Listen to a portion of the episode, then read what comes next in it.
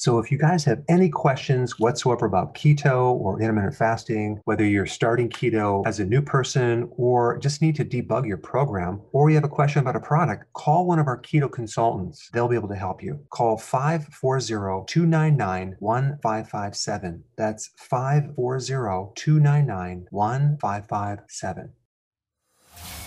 Welcome to the Dr. Berg Healthy Keto and Intermittent Fasting Podcast. Now, your host, the man taking your health to a whole new level, Dr. Eric Berg. Hey guys, today we're going to talk about the ultimate keto food. You got it, cauliflower.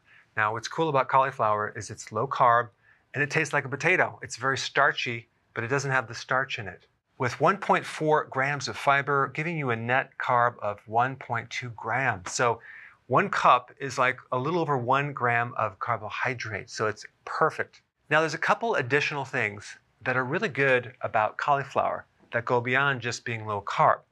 It has a lot of vitamins, B1, B2, B3, B5, B6, B9, that's folate, which is very, very important.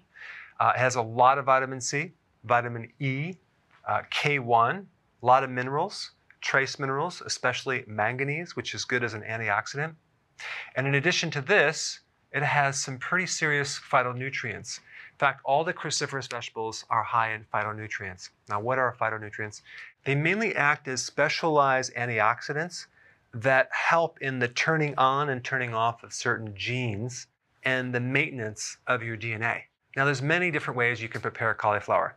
Uh, the one that I like is the pizza crust. Okay, I'm going to put a link down below on a pizza that is made with cauliflower crust. It's really delicious. You can also get these at the store. Uh, Kabosh is a company that sells cauliflower crust. This is what it looks like right here.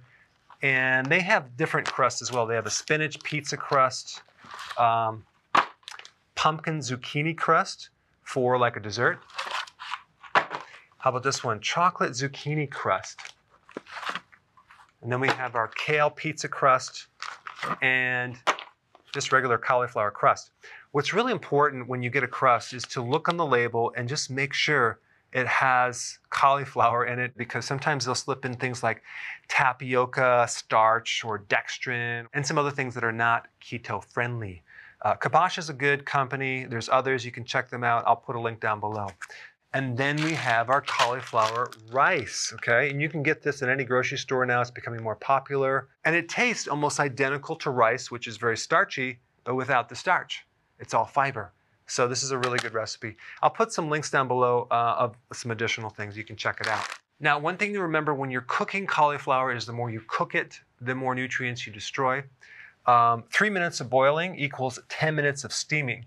So if you were to steam it for like five minutes, you would actually preserve a lot more nutrients than even boiling it for you know, two minutes. Now, the best way to preserve your nutrients is just to saute it. And even though you cook it for a long time, you're still getting some nutrients. But one big benefit is it's a low carb food, and you also get the fiber. And sometimes when I go to certain restaurants, I will find that they will have the entire head of the cauliflower roasted with cheese on the menu. And I'll order it and I'll pretty much eat the whole thing. Anyway, there's a lot of ways to prepare cauliflower. I'm going to put some links down below. Check it out. It's the ultimate keto food. Thanks for watching. Hey, if you're liking this content, please subscribe now, and I will actually keep you updated on future videos.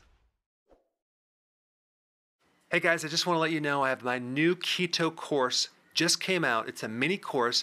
It covers all the basics and how to do it correctly. You can get through this in probably 20 minutes at the very most. So if you're interested, click the link below and get signed up now.